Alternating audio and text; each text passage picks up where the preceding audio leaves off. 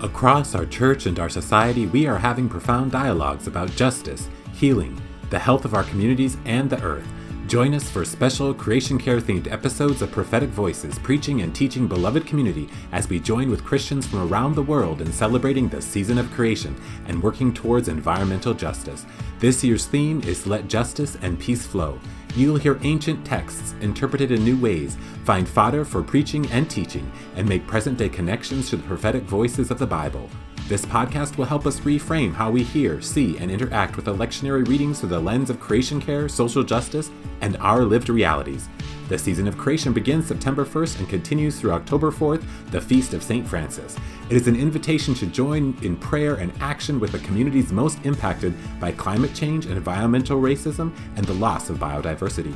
We'll be publishing one episode for each of the five weeks of the season of creation, ending with our St. Francis episode. Subscribe today to Prophetic Voices, preaching and teaching beloved community on your favorite podcasting app.